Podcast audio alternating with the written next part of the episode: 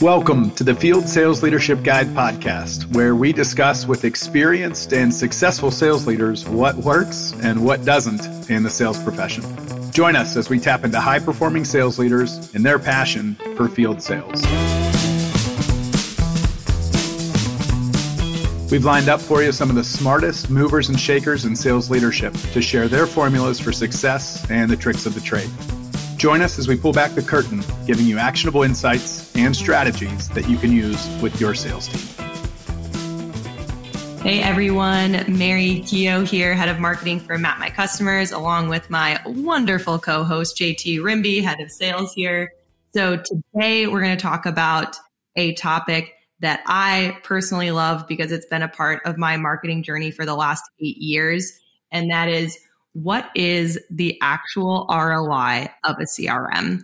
So, as a marketer working in manufacturing and then agency side, I have seen dozens of CRM instances. So, mapping and tracking the ROI of these CRM instances is so important to sales leaders. And I can see why you know, it's an important part of a salesperson's day to day. It's an important part of marketing. It's an important part of leadership. It just touches so many aspects of the business.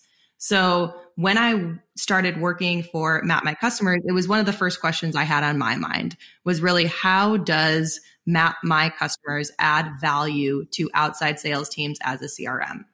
So when I was doing research, found out that all the big CRMs say that anywhere from you'll get anywhere from two to 30x your investment in ROI. And I was like, wow, that's like pretty cool. As I dug deeper, I found out this really only takes into account the customers who succeed using the big CRM. So who are using it well and who can actually track the ROI. Um, and it makes sense because, like JT and I always talk about, big CRMs are designed for inside sales teams or teams who are at their computers a lot. So they rely on trackable data points. But as JT knows, coming from Salesforce and now working with outside sales teams at Map My Customers, it's very different depending on the type of team you're working with. Yeah, it, it absolutely is. Um, I think I think one of the one of the big questions anytime you're you're dealing with a major purchase like a CRM is why spend the money? And anybody that's actually signing for those those big platforms, they're they're attempting to guess well, if I spend X, it's going to return Y. And so it it's always funny, like Salesforce, SAP, Oracle, Dynamics, HubSpot, Pega, all, the, the world's largest CRMs. Um, they all help the C-suite quantify with, well, if you spend this, you're going to get this. And the go-to-market strategies for Salesforce, SAP, Oracle, Dynamics, again, all the world's largest, is for those sales reps to get their RVPs and their AVPs and their their solutions engineers in with the C-suite and discuss reporting, data, analytics, everything data related that leadership does value. It's data is clearly important.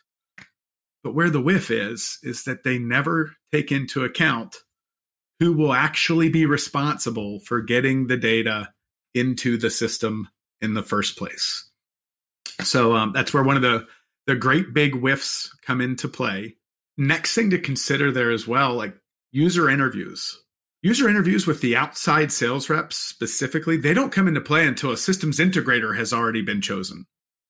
And let me back up. Systems integrator, that's the third party that comes in to actually install the, the CRM platform after you have already signed with Salesforce, SAP, Oracle, HubSpot, Dynamics.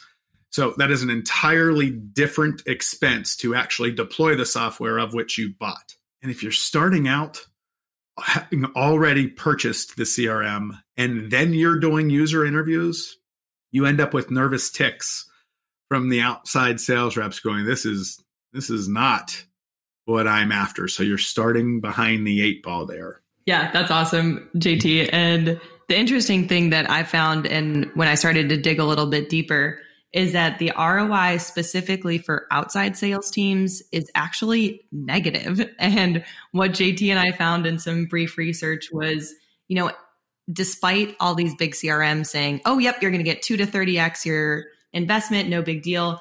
Actually, anywhere from 20 to 70% of CRM projects fail at the outset across the board. Yeah. And the reasons that they fail is the reason you just said there's no end user involvement. And the other two, which I will discuss later on, is also unclear goals or a lack of executive buy in. And what that means is like you really have a leader at the helm who is pushing for the CRM to be implemented. I want to add one thing. So I'm, about 30 months in, two and a half years in with, with Map My Customers. The thing that always makes me chuckle and like maybe shake my head and being a bit dismayed from time to time is the amount of companies that are like, well, we've used Dynamics for the last five years. It hasn't worked for us, so we're going to go to Salesforce. And I'll have that conversation on a Monday. Two days later, I'm having another conversation with a company the very same size, going, well, we've had Salesforce for the last five years, hasn't worked for us. We're going to go to, to Dynamics. And it's so incestuous where it's like, well, I purchased this one 800 pound gorilla of a CRM, didn't work. Our reps didn't adopt it. We're going to do the same thing with another 800 pound gorilla for a CRM platform, hoping for a different outcome.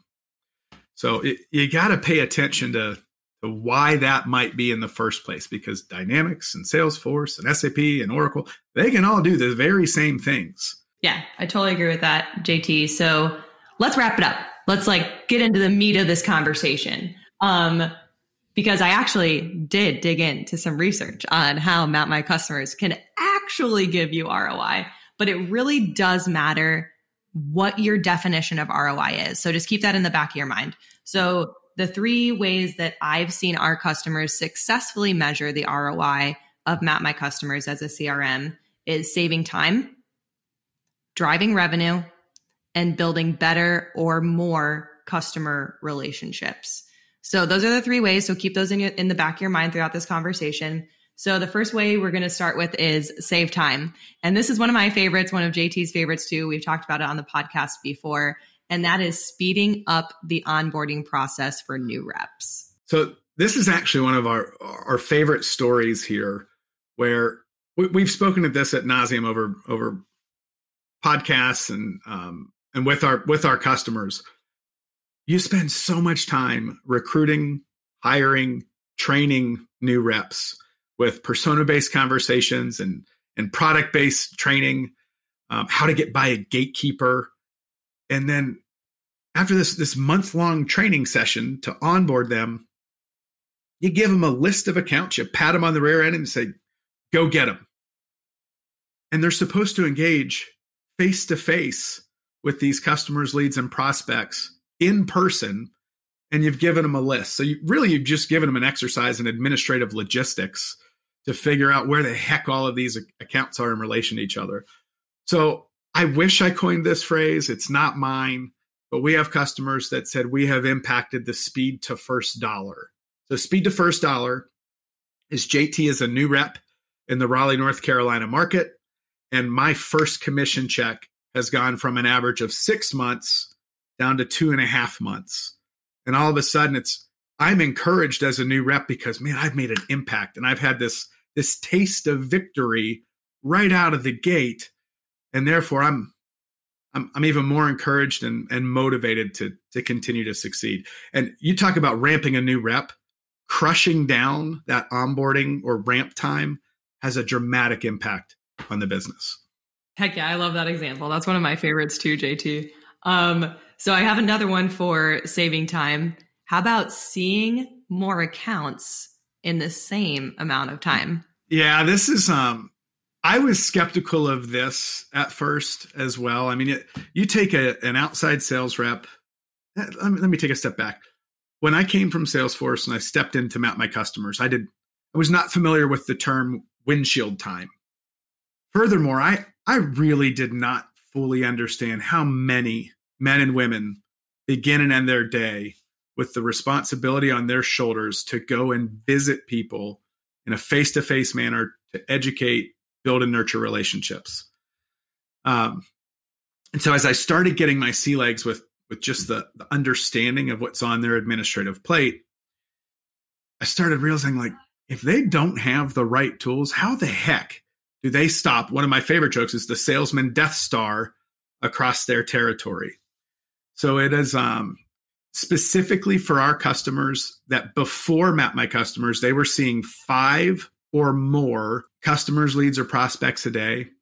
We dramatically increase that. So, so two stops a day is actually our conservative um, number of additional face-to-face meetings that we help them not drive by, build, nurture relationships. So whether it's in the automotive space, manufacturing space, healthcare with med device, med diagnostics, whether you're a brand new rep or a tenured rep, visually seeing all of your accounts, leads, and prospects on the map helps you not drive by them. So um, has a dramatic impact there. Yeah, go figure. And one of our favorite customer use cases, uh, Jasper Engines and Transmissions, who if you have not um, seen it before, go to our YouTube page, check out the video of uh, Joe talking about the sales process. But they had it nailed down like to a T. They knew exactly how many calls per day they were getting, exactly what they should drop off, exactly what kinds of conversations they would have for each person. And even Joe just said, Hey, implementing Map My Customers, we thought it, we thought we had it perfectly optimized the day to day of a rep, and we just increased their um, required call volume by one. So they went from 12 good calls a day to 13. So, real quickly on that, they are a very data driven organization. They have it down to a T of, of I know that every stop equates to X amount of dollars. And so quantifying map my customers of five additional stops per week, 10, 10 every two weeks, uh, 20, I can't do it, 10, 15, 20. So 20 additional stops a month, 240 a year. Um, across 180 sales reps equates to a vast amount of additional revenue. So kudos to Joe for having great processes in place. Yeah, and kudos to you for jumping the gun since we're still on saving time, and you're already talking about increasing. I totally did. I like it. okay, so last um, customer use case we'll give for saving time is the ability to pre-plan routes and identify obstacles faster yeah, this is the salesman Death Star. I jumped the gun on that one as well, evidently, but um, it was it was it was last it was last month now, um, three weeks ago. We're onboarding a new customer, and we found out that one of their reps is affectionately known as Almanac Guy. They call him AG for Almanac Guy. He's he's he's late fifties, and he still has like the the skinny sharpies. At least he's got this thread of multicolors where he circles and stars his physical almanac. Um, aside from being absolutely railed by his team for being the almanac guy, he opened up Map My Customers and went, "Oh my goodness, this will save me time because you can pull up not only your existing account base but leads as well." Of which we I'm jumping the gun again. That's okay since we're since we're both just very excited to talk about driving revenue and how we've seen Map My Customers customers do that let's uh, jump right into it. So, one of our use cases is finding ideal fit leads you never knew existed. Yeah. So, um, somewhat of a new customer for us. It's Church Mutual. Um, they've, they've been with us just for about six months now. But within the first week, we had a rep in Tennessee identify a really large organization of which this rep was driving by for years. He's been in the territory for over six years and he landed a $40,000 deal just like that because he, he didn't know it was there. He didn't know it was it, it existed. So um, surfacing those and visualizing those, those are those are proud moments for us when we get to impact the business like that. Heck yeah. And on the other side of that, JT, you know, Map My Customers also has the ability to warn a rep when an account is in jeopardy. So can you uh, talk a little bit about how you've seen folks use that feature? So there's there's two in the dental space that uh, that come to mind with this. And what they do, uh, ironically enough, both of those are connected with Dynamics. The data within Dynamics updates Map My Customers, and it'll automatically flag account if the revenue at that specific dental practice drops either year to date or month over month, and it quickly notifies the the rep something's something's off here. Did uh, did a provider retire and therefore the uh, the equipment needs of that practice drop? Um, did a did a competitor get in there? The dental space is cutthroat. So as soon as you see a pin color change, it's letting the rep know, oh my gosh, I have to get there quickly. So um, and you just make it easy to do so. Cut throat or cut teeth, JT. oh, but um, well done. That was really that was good. That was good. okay, so final example in our drive revenue. You guys have heard a few now. This is one of my personal favorites, just because I like the idea of like really like getting in deep with a customer and using data to drive that decision. So talk a little bit about land and expand accounts. This is this is one that's near and dear to my heart because over the course of my career, historically, sales reps they get a signature, they get an order, and then they're they're like a bug to a light. They forget about that one and they they go to find the next light. So with land and expand, we, we call it gateway products. We've got so many customers that have a gateway product. They sell this pen into an account and it was a low cost, easy, easy purchase decision, but I've built a relationship where they buy this pen and now all of a sudden it makes sense for them to buy this notebook and this marker and this highlighter. And so visually highlighting, show me all of my customers that have bought this type of pen in the last 30 days. It's a target rich environment for them to buy product B within the next 30 days. So it helps me know where to go and who to see very succinctly. As a leader as well, I can pull that up and, and help the reps on my team. These are all your gateway products. These are the products that they should be naturally interested in as well. Yeah, speaking of the leadership perspective here, I thought of a recent example I think the product team brought to me. And that was there was a customer who had these two different reps. So they would have a rep who would land one big account. So you said like the moth to flame. So once they sell the big deal, they just move on to the next big deal, right?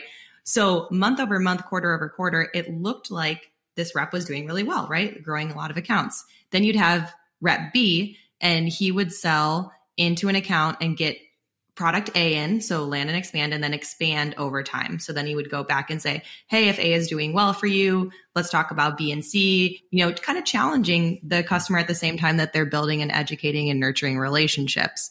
So what they found is that over time, rep B actually made more money for himself and for the company over time mm-hmm. because those accounts kept buying the, the products. And then when they wanted to expand into similar categories, they were the first person they would call. So you have this rep A who looks like he's making just as much money if you're just looking at it month over month, quarter over quarter. But if you look at the accounts over the long term, they're actually making a lot more money for both the rep and the company. So that's one of my favorite stories. And when you think about it from a business risk perspective, I would much rather have the company that has eight different products purchased in the in their portfolio than just one giant one because one giant mess up and that customer is gone right? They're way stickier when they when they have multiple product lines committed and um, relationally built there. Great memory. Yeah love love love that. Um, okay let's talk about i know this is one of jt's favorite topics. It's one of mine too. So how does map my customers actually help companies build better and more customer relationships? So the first one it's kind of similar to the kind of warning flags we were talking about when account gets, you know, below a certain year to date volume, but how to protect your essential customers. We hear it all the time of protecting the base. Um, I, th- I, think I first heard that was uh, with a with a med device company a while back.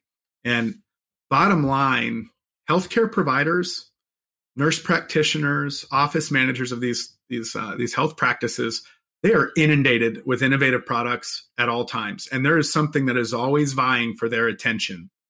And so you must stay in relational, consistent contact with these practices to protect the base of revenue that is consistently coming in with the relationship that you've built. Um, so nurturing those with cadences, um, specific follow ups, um, where we're like clockwork those providers can say JT is going to be coming in the door today with consistent value and and relationship securing activity. Protect the base. Yeah. Love that. Um, okay, so how about this one, JT? You know, I think this is bringing in Jasper again, but I know a, a few other companies have been able to institute a similar model. So that is how do they correlate revenue with customer engagement. So I'm I'm going to give credit with uh, back to Joe McDonald on this, but he has a he has a saying of what gets measured gets done. I've encouraged Joe over the years to to tweak it slightly to say like, yes, what get measured what gets measured gets done, but Joe only measures what matters. He has zero passion to make somebody log something that does not impact revenue or make that outside sales rep's job easier. So what gets measured gets done, but make sure you're measuring what what matters. So, what matters is revenue producing activities.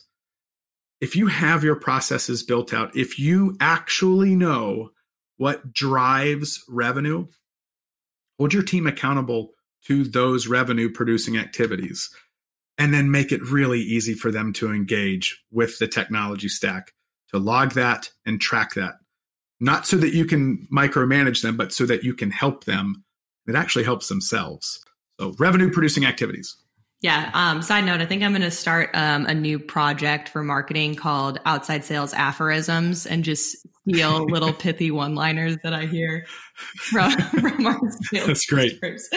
Um, so, their final one, and I'm going to take this one as an example because I remember it from a previous podcast episode, actually. And this is more visits doesn't always mean better relationships. We've heard this, except when it does. So this was a really interesting use case where healthcare provider had a team of sales reps and unfortunately had, you know, pretty high turnover. He was kind of okay with this. It was just one of the natural consequences of working in the sphere that he was in. But what he was able to do using Map My Customers is say, look, you are not going to make any money with this account until you visit face to face with a decision maker. In this case, it was a physician for at least 10 visits because they just don't know you're serious. Again, high turnover in the space. So if you don't visit them face to face 10 times, they're not going to buy from you because they don't trust you. So again, while this could be seen as like a revenue thing, actually it was like it's truly customer engagement. Like if you are not building a relationship based on education and being helpful to this practice, then they're just not going to purchase from you. Yeah. Yeah. All right. So let's uh let's wrap this up, JT. We've talked about the three ways that we've seen customers successfully measure the positive ROI of Map My Customers, and that is by saving time, driving revenue, building more and better customer relationships. So overarching thing get the right CRM for your outside sales team. Please, please, please protect. And what this really means is just protecting your end user. So, protecting your sales reps by getting a CRM that's truly valuable for them first and for your leaders second. I, I would add on gently with this. I see this all the time. When you're looking at a CRM, you bring in stakeholders from 19 different divisions um, within your company versus saying, why are we looking at this in the first place? Who benefits the most? And what is the goal? And it's to help your sales reps sell. So if you keep them at the forefront of your mind, you're going to be off to a good start. Yep. And when it comes to measuring the ROI, implementing in a CRM, trying to help your reps, really none of it matters actually if you don't have the right mindset. So the way that I've seen this fail so many times is you have an executive who's like, yeah, okay, I just need the data. Or on the flip side, too much data doesn't matter. Like it's just going to confuse my team and it's not going to do anything. At that point, like not only as like, you know, we're a CRM provider, but like as a marketer, I've tried to implement CRMs at companies like that. I've tried to fight the good fight. I have tried my my darndest and it just doesn't work. You have to have the right mindset in order for this to be successful. Um, and that can really go down to just making a better business case for your rep. So if you're using a CRM to collect be- better data, try your best to communicate with your reps on how this data is really going to help them. So it kind of goes back to protect your end user.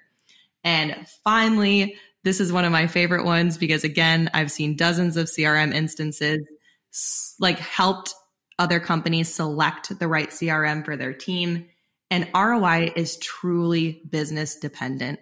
So many of these big CRMs are going to convince you or try to convince you that it's dollars in, dollars out.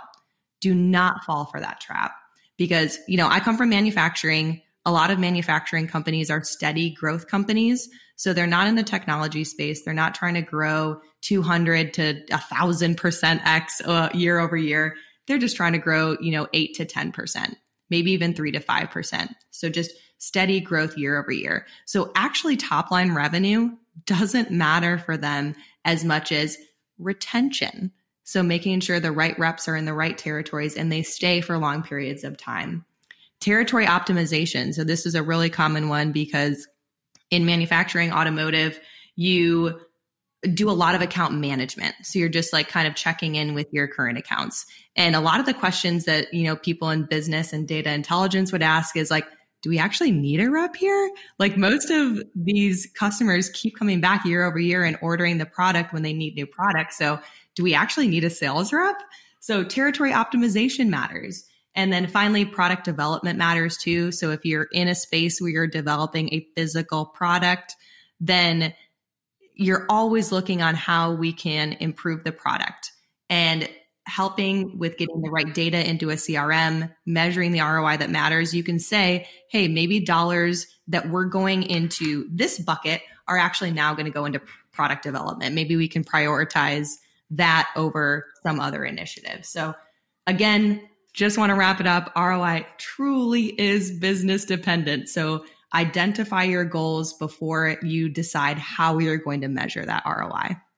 Yeah, I, I, if I if I had any closing parting comments, Mary, I would um I would remind outside sales leaders, outside sales C-suite executives, specifically for outside reps, ease of use matters.